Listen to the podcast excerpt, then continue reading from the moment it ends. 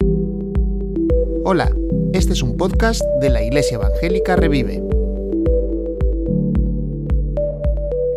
Mi padre es cocinero y mm, a veces vamos a cocinar a diferentes espacios y diferentes eh, lugares. Y una conversación que tenemos así en familia es que uno tiene totalmente confianza con alguien cuando es capaz de abrir el frigorífico de esa persona o de esa familia. Cuando hay lazos estrechos, cuando hay confianza completamente, eh, uno puede ir al frigorífico y coger cualquier cosa, ¿verdad? Si no te sientes con esa confianza, normalmente la cocina o el, frigorífico no es un lugar al que tengamos la tendencia de ir y abrir. Y yo me siento en casa. Y a mí me gustaría abrir el frigorífico de vuestra casa, porque siento em, que hay un mensaje específico para alguien aquí. Quizá es para la vida de la iglesia o quizá es para eh, alguien específico. Y cuando hablamos de los salmos, son eh, preciosos y cada uno de los salmos tiene una connotación diferente. Alan, que es al quien originalmente le tocaba predicar hoy, eh, me compartía que iba a compartir sobre el Salmo 19. Y es un salmo que también eh, está muy cerca de mi corazón. Yo lo llamo el sermón silencioso, porque vemos la fidelidad de Dios. Eh, pero al final de este versículo están, al, final de este pasaje están estos versículos del, salmista que dice em, que las palabras de mi boca y la meditación de mi corazón sean de tu agrado, oh Señor mi roca, mi redentor. Esta es mi oración para ti y para mí hoy. Que las palabras de mi boca y la meditación de nuestro corazón sean del agrado de nuestro Señor, nuestra roca, nuestro redentor. Hay belleza en medio del conflicto. Es en el conflicto donde Dios opera y trae revelación donde, donde hay dolor, hay belleza. Hace poco eh, puse un post en Instagram que decía eh, algo así como, aun en medio de la mayor de las oscuridades, hay luz. Hay destellos de luz en medio de las sombras, en medio del dolor hay belleza, en medio de la aflicción hay gloria, en medio de la enfermedad hay sanidad, en medio de la decadencia hay renovación, en medio de la incertidumbre y de las cicatrices hay certeza. En medio de las secuelas hay esperanza. Y esto es algo que vemos una y otra vez en medio de los conflictos del Salmo. Eh, vamos a ir al Salmo 51, hoy, pero me gustaría dar todo el contexto y vamos a abordar el Salmo 51 como la conclusión de todo lo que vamos a ir viendo hoy. En Segunda de Samuel, en el capítulo 12, nos encontramos la historia de David, una de las historias más personales.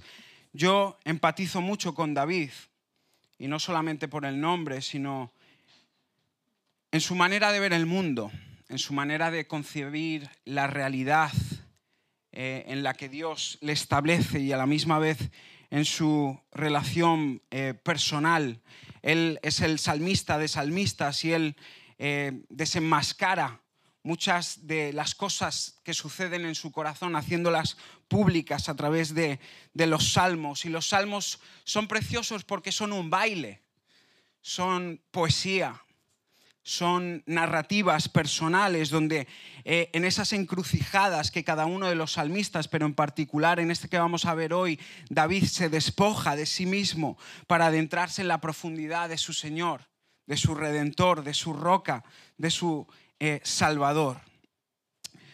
Así que en este proceso inverso de ver el contexto y luego ver la conclusión con el Salmo, si me acompañáis en segunda de Samuel, en el capítulo 12, versículos 15 en adelante, vamos a ver en el conflicto en el que se encuentra David.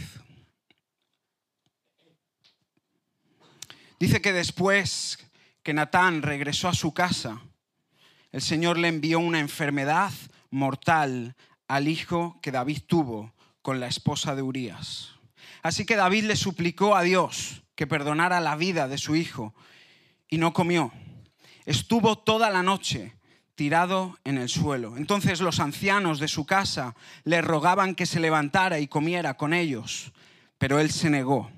Finalmente, al séptimo día, el niño murió. Los consejeros de David tenían temor de decírselo. No escuchaba razones cuando el niño estaba enfermo. Se decían, ¿qué locura hará cuando le digamos que el niño ha muerto? Cuando David vio que susurraban entre sí, se dio cuenta de lo que había pasado y les preguntó, ¿ha muerto el niño? Sí, le han contestado, le contestaron, ha muerto. De inmediato David se levantó del suelo, se lavó, se puso lociones y se cambió de ropa. Luego fue al tabernáculo a adorar al Señor y después volvió al palacio donde le sirvieron comida y comió.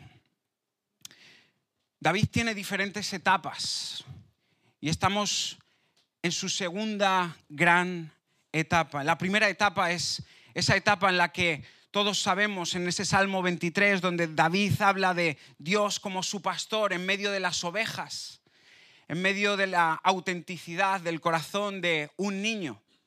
Él sabe quién es su Dios. Independientemente de que es ungido por Samuel, él sigue cuidando y velando por eh, las ovejas porque sabe que a pesar de haber sido ungido, su identidad o su título no dependen de que el profeta haya venido, sino de quién es él en Dios. Pero parece que han sucedido algunas cosas en la vida de David hasta llegar a este capítulo que acabamos de leer. Ha habido algunas heridas que han sucedido, algunas encrucijadas, algunas decisiones que ha tenido que tomar, pero a la misma vez algunas eh, cosas que no se han dado en la manera en la que eh, se tenía que eh, dar. En este contexto, David está ayunando y está orando porque su hijo, el que ha tenido con Betsabé, la esposa de Urias, ha sido, está enfermo. Y Dios está escuchando el clamor de David, pero sabe de dónde viene. David está clamando por la vida de su hijo. Está clamando porque sabe que se ha equivocado en cómo se han dado las cosas y las decisiones que le han llevado hasta ese momento, donde él antepone sus deseos, antepone sus prioridades y crea una traición en medio de su contexto a alguien a quien él era amado. Así que vemos a este adorador, a David, el amado, clamando a Dios, ayunando. Y en medio de eso se da toda esta conversación, esta conversación donde, donde David se está despojando y a la misma vez eh, sus consejeros saben que el niño ha, eh, ha muerto. ¿Has estado alguna vez envuelto en algún escándalo? Porque este es el gran escándalo de David. El escándalo de David. Hoy en día pensaba en el contexto en el que está escrito y obviamente David como rey de Israel tenía potestad, nadie, nadie se iba a acercar para decirle eh, humanamente lo que tenía que hacer porque el rey tenía la autoridad para deshacerse de cualquier persona que contradijese cualquiera de sus órdenes. Pero yo pensaba en el, en el liderazgo de hoy en día. Si hoy en cualquiera de nuestras iglesias, hoy en la iglesia Revive, en la iglesia Elan, en cualquier iglesia, sucediese un escándalo como este, ¿cuáles serían las consecuencias? ¿En qué posts de Facebook o de Instagram estaríamos? ¿Cuáles serían los titulares? Escándalo en la monarquía, escándalo en el liderazgo, otro pastor que fracasa, otro padre que cae, ¿Cuál sería el, título de este mensaje? Yo he llamado al título de este mensaje Escandalosa Gracia. Escandalosa Gracia, porque creo que la gracia es otro escándalo. Cuando vamos a la etimología de la palabra escándalo, viene del griego de escándalon y significa lazo, cepo, trampa.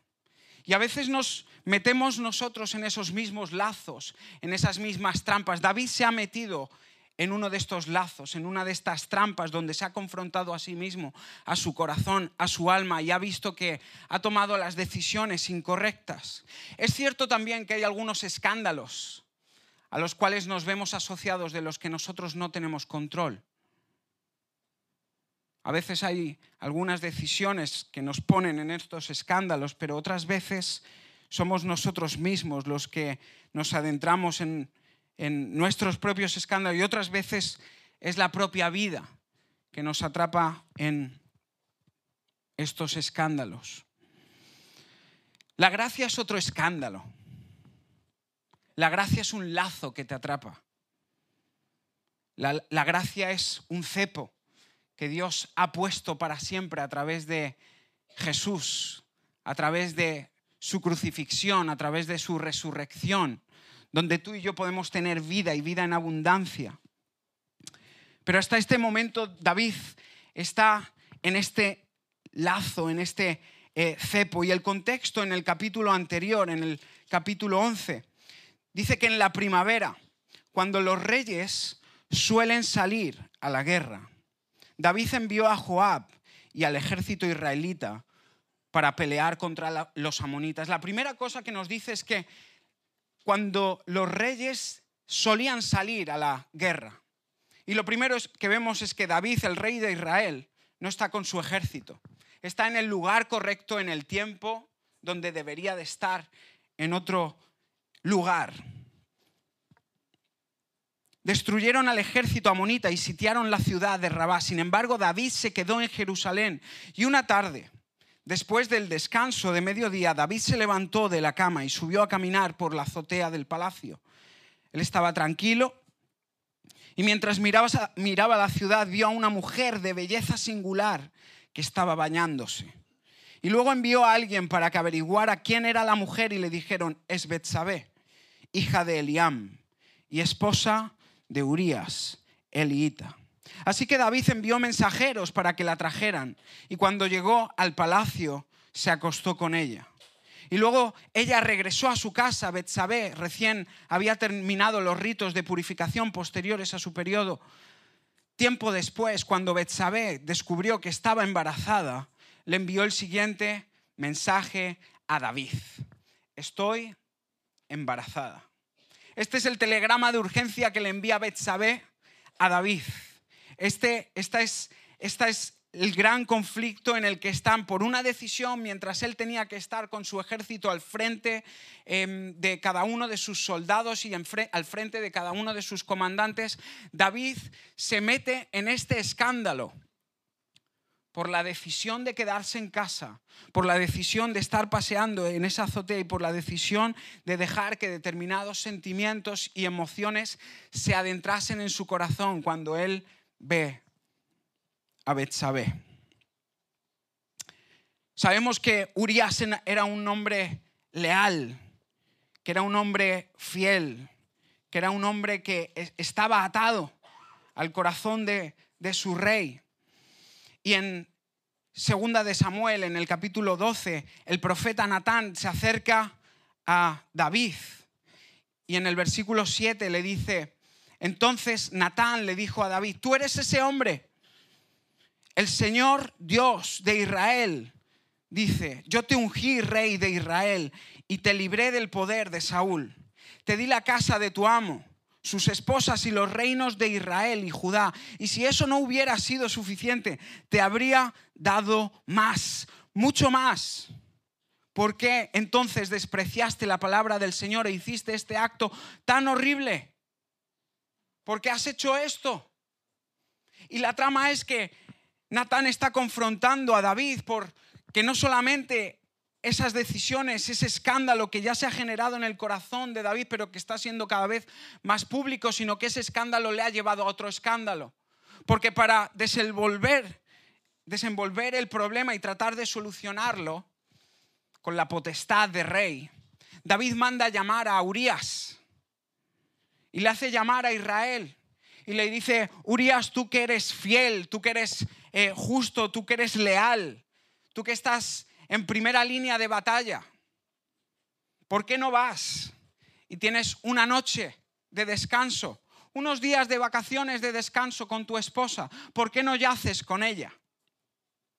Y Urias en su lealtad, en su fidelidad a su rey, a sus camaradas, a sus compañeros y a su pueblo, le dice, mientras mi comandante Joab y mientras mis compañeros de ejército estén en primera línea de batalla, yo no voy a yacer con mi esposa.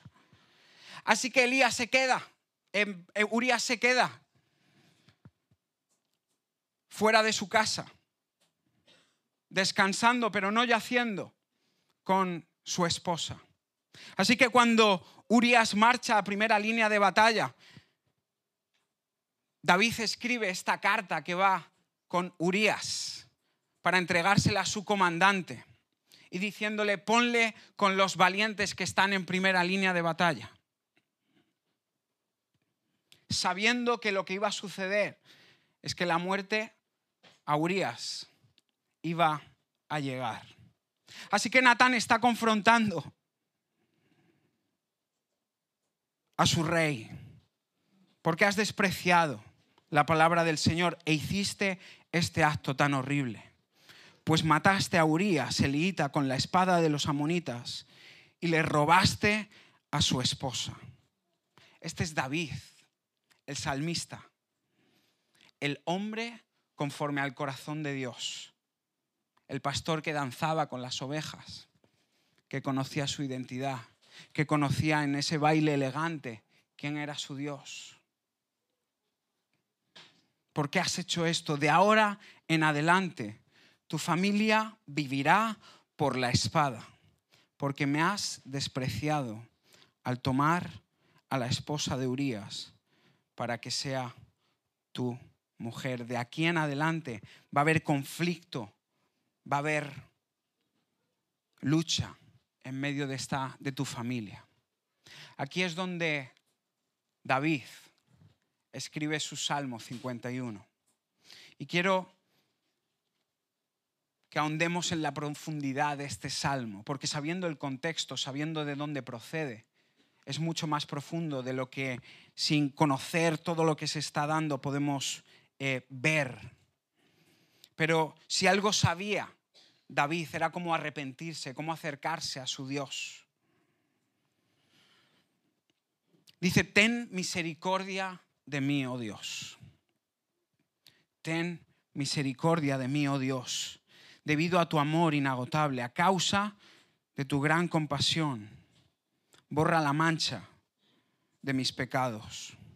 Lávame de la culpa hasta que, hasta que quede limpio y purifícame de mis pecados, pues reconozco mis rebeliones. Día y noche me persiguen contra ti y solo contra ti, Señor, he pecado.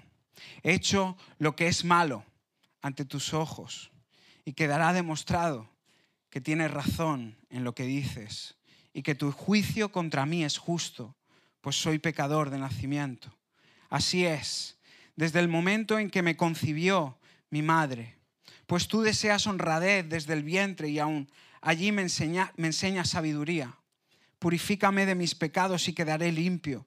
Lávame, Señor, y quedaré más blanco que la nieve. Devuélveme la alegría. Deja que me goce, ahora que me has quebrantado. No sigas mirando mis pecados, quita la mancha de mi culpa.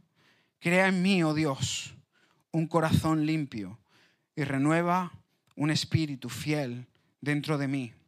No me expulses de tu presencia y no me quites tu Espíritu Santo. Restaura en mí la alegría de tu salvación y haz que, este, que esté dispuesto a obedecerte.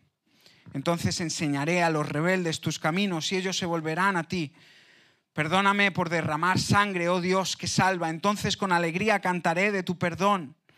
Desata mis labios, oh Señor, para que mi boca pueda alabarte. Tú no deseas sacrificios, de lo contrario te ofrecería uno. Tampoco quieres una ofrenda quemada. El sacrificio que sí deseas es un espíritu quebrantado. Y tú no rechazas un corazón arrepentido y quebrantado, oh Dios. Mira a Sión con tu favor y ayúdala a reconstruir las murallas de Jerusalén Entonces te agradarán los sacrificios ofrecidos con el espíritu correcto, con ofrendas quemadas y ofrendas quemadas enteras. Entonces volverán a sacrificarse toros sobre su altar. David se abre por completo. Y David reconoce que se ha equivocado. Estos son nuestros altos y nuestros bajos. Vemos el conflicto de David donde sabe que se ha equivocado y tenía estos deseos, pero a la misma vez sabe que no era la voluntad de Dios, que su integridad se ha puesto prácticamente en jaque mate y que ahora mismo no es nada sin su Dios. Tiene un nuevo gigante delante de él, pero delante de este gigante él no tiene escapatoria. ¿Qué haríamos si David estuviese hoy aquí presente?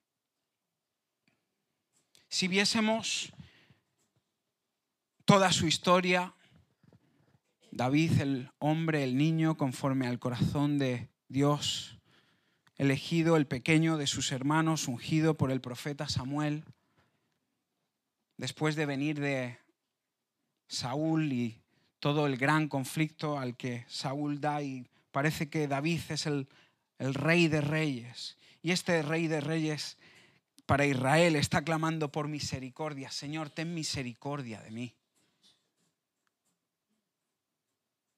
Señor, tú que eres mi pastor y que entiendes absolutamente todas las cosas como tu oveja, que yo no soy capaz de entender que tú velas, que tú preparas estos verdes pastos para mí. Yo ni siquiera sé cuáles son los pasos que estoy dando. Sé que tú al otro lado del conflicto estás.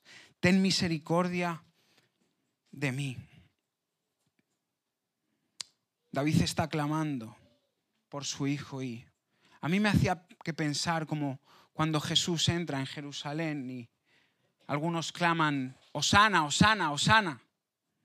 Ya ha llegado aquí el Mesías y algunos días después estaban esas mismas voces clamando por él, crucifícalo, crucifícalo, Osana, crucifícalo, David el ungido, pero a la misma vez envuelto en este desastre. David el, el, que, el que clamaba Osana, pero a la misma vez de decir, Señor, crucifícame, porque no soy capaz de entenderme, no soy capaz de entender los deseos de mi persona. ¿Has hecho alguna vez algo que requiera estar de rodillas delante de la presencia de Dios? David ayuna, congela absolutamente todo, congela sus vías de comunicación, congela su comida. Hasta que esto no se resuelva, no me voy a lavar no me voy a duchar, no me voy a vestir de nuevo con las ropas que se merecen de un rey, hasta que Dios no ponga solución, si tan solo Dios escucha mi clamor, si tan solo Dios tuviese piedad de mí. A pesar de que el profeta Natán ha profetizado estas palabras, David en su decisión personal se pone delante de Dios, se postra delante de Dios clamando en este ayuno. Y está tenso el ambiente. Sus consejeros saben de esto. ¿Qué locura hará cuando le digamos que el niño murió? Si no, está, si no escuchaba razones cuando el niño ya estaba enfermo. No conocemos el nombre del niño. No sabemos el, el nombre del niño. El niño engendrado por Betsabé por la viuda de Urias. Y yo me imagino que como padre y como madre eso debe de ser difícil.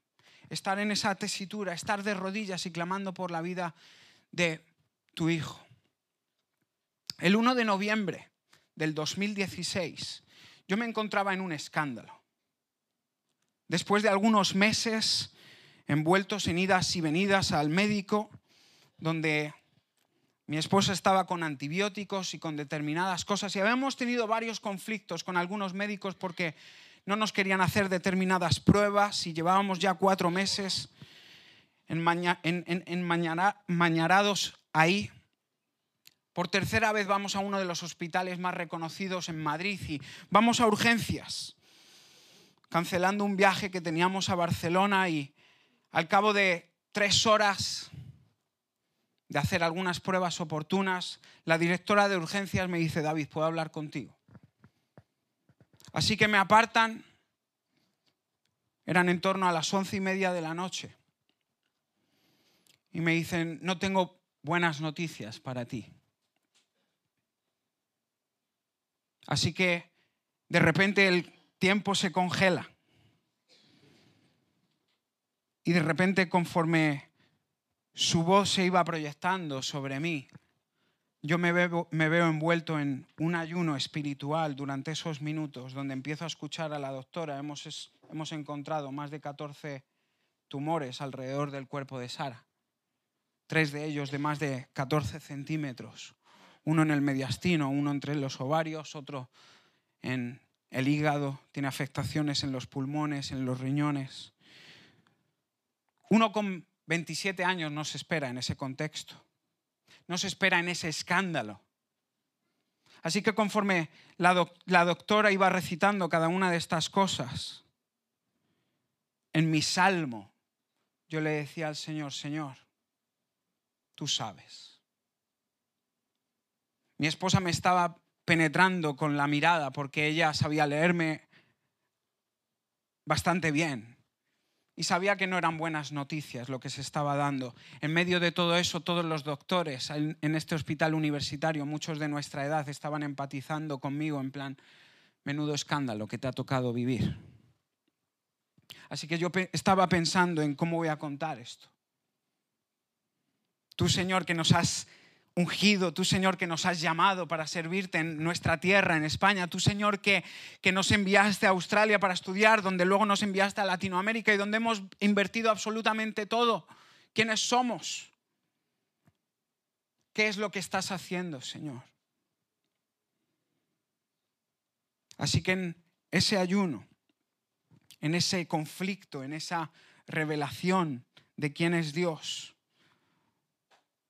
yo recuerdo estar a la una de la mañana clamando a Dios, solo en la cuarta planta de ese hospital, y diciendo, Señor, solo tú eres más que capaz. No sé qué es lo que quieres de esto. No había comido. Y mi hermano subió conmigo. Ya habían venido mi hermano y mis padres, mis suegros estaban viniendo de Barcelona.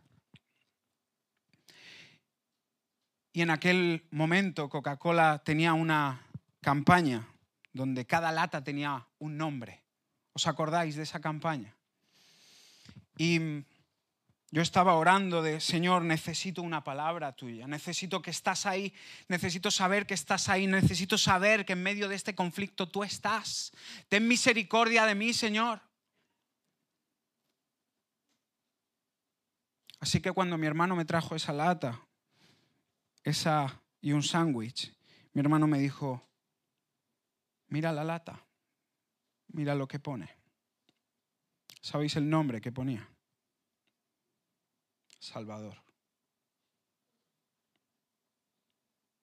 Salvador. En ese momento para mí fue tomar perspectiva de lo que Jesús había hecho en la cruz.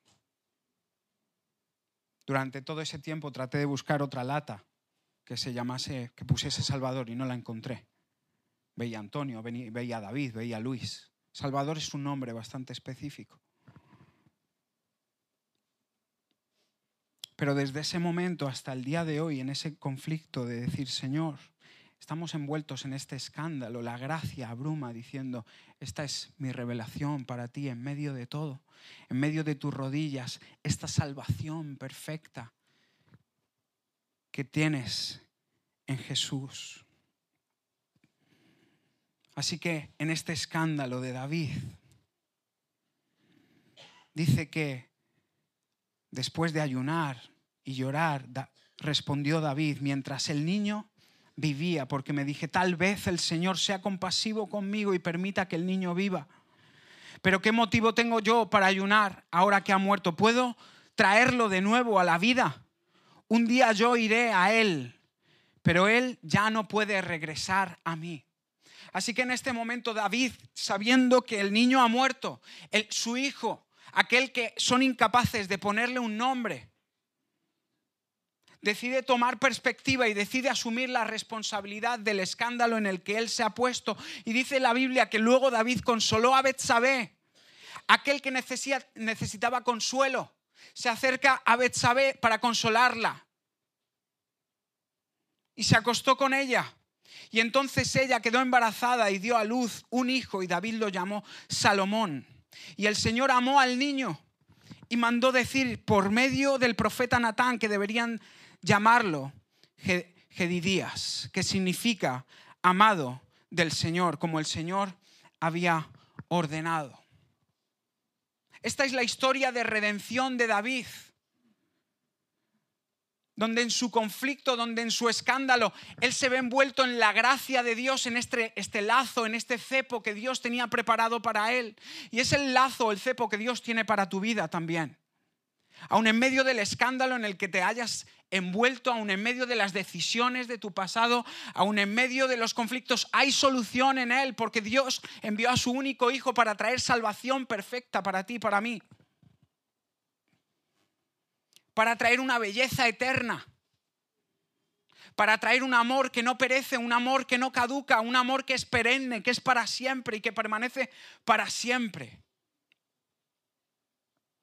Aún en medio de la traición de David a Urias, aún en medio de la traición de David a su Dios, Dios le inunda con su gracia, pudiéndose casar con Betsabé y teniendo un nuevo hijo llamado Salomón.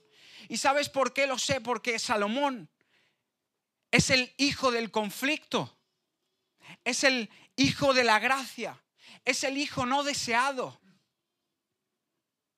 El propio evangelista en el capítulo 1 de Mateo, en el versículo 6, menciona esto. Y David tuvo a Salomón con la viuda de Urías. Sigue mencionando esto. Hoy me gustaría animarte a que confabules con tu Señor ese salmo personal en medio del conflicto, porque aún en medio de la enfermedad hay sanidad. En medio de la, de la desesperación hay certeza en medio de lo que consideras que no hay solución en tu matrimonio, en las relaciones eh, eh, eh, que tienes a tu alrededor, en medio del perdón, en medio del egoísmo, en medio de la avaricia, en medio de tantos conflictos en los que nos vemos envueltos, Dios en su gracia. En Lucas, capítulo 18, hay otro salmo, y es un salmo de un ciego que decide romper con todo, con todo su contexto, con, todo, con todas las expectativas que los demás tenían de él, con todo el status quo que le rodeaba. Dice que Jesús estaba acercando a Jericó y en medio de eso la multitud estaba clamando por Jesús. Y este ciego se levanta y se hace hueco en medio de la multitud. Empieza a tocar a absolutamente todos. ¿Y sabéis qué clama? ¿Sabéis cuál es su salmo? Hijo de David. Hijo de David, ten misericordia de mí. Las mismas palabras que el rey David utiliza, Señor, ten misericordia de mí, son las mismas palabras que utiliza este ciego. Hijo de David. Hijo de David, hijo de Salomón, hijo del fracaso ten misericordia y desenvuelve tu gracia de nuevo en mi vida. Así que Jesús le dice, ¿qué, quiere, qué quieres que haga por ti? Y no solo Jesús se lo dice al ciego, te lo dice a ti hoy, en esta mañana. ¿Qué es lo que puedo hacer por ti hoy? Si tan solo tuviésemos esa fe que le hace al ciego despojarse de su lugar, adentrarse en la multitud y clamar, decir, Señor, Hijo de David, ten misericordia por, de mí. Así que Jesús le dice, por tu fe, eres sano. Es por la fe, es por tu fe. Dios te tiene envuelto en su gracia, Dios te ama, Dios no se ha olvidado de ti. Pero es en medio de nuestros conflictos cuando le hacemos hueco en ese arrepentimiento, en ese darnos la vuelta, en ese dejar de mirarnos a nosotros mismos y decir, Señor, te necesito, resuelve tú esta situación, resuelve este escándalo de mi vida con tu gracia, con este regalo inmerecido. Eso es Jesús, nuestro regalo inmerecido. Señor, te damos gracias por este día. Este día donde clamamos que tu misericordia es nueva con nosotros. Y no lo queremos recitar de forma ligera como un cliché cristiano, sino desde lo más profundo de nuestro ser, desde un clamor personal y colectivo. Ten misericordia de nosotros, ten compasión, Señor. En medio de nuestros conflictos te entregamos cada uno de nuestros salmos 51, donde nos hemos envuelto en diferentes lazos, cepos, prisiones, cadenas. Pero sabemos que donde tu espíritu está hay libertad. Y tú, Señor, conoces cada corazón, cada situación, cada lucha, cada una de nuestras tensiones y deseos. Y yo te pido, Señor, que nos confrontes trayendo la certeza de tu verdad, de tus promesas que no cambian y de tu fidelidad que es segura y para siempre. Te doy gracias, Señor, porque tú que mueves los hilos del universo, que conoces cada uno de los nombres de las galaxias, de los átomos, nos haces parte de esta historia eterna que es contigo, teniendo una relación personal y donde tenemos la capacidad de mover tu corazón. Así que Señor, te pido que escuches cada una de nuestras oraciones que vienen de cada uno de nuestros clamores y te muevas e intervengas. Te glorificamos porque tú eres nuestra roca, nuestro Señor, nuestro Redentor. En el nombre de Jesús. Amén. Gracias por escuchar este podcast. Si quieres contactar con nosotros, escríbenos a iglesiaevangelicarevive.com. Puedes encontrarnos en Facebook, Instagram y YouTube.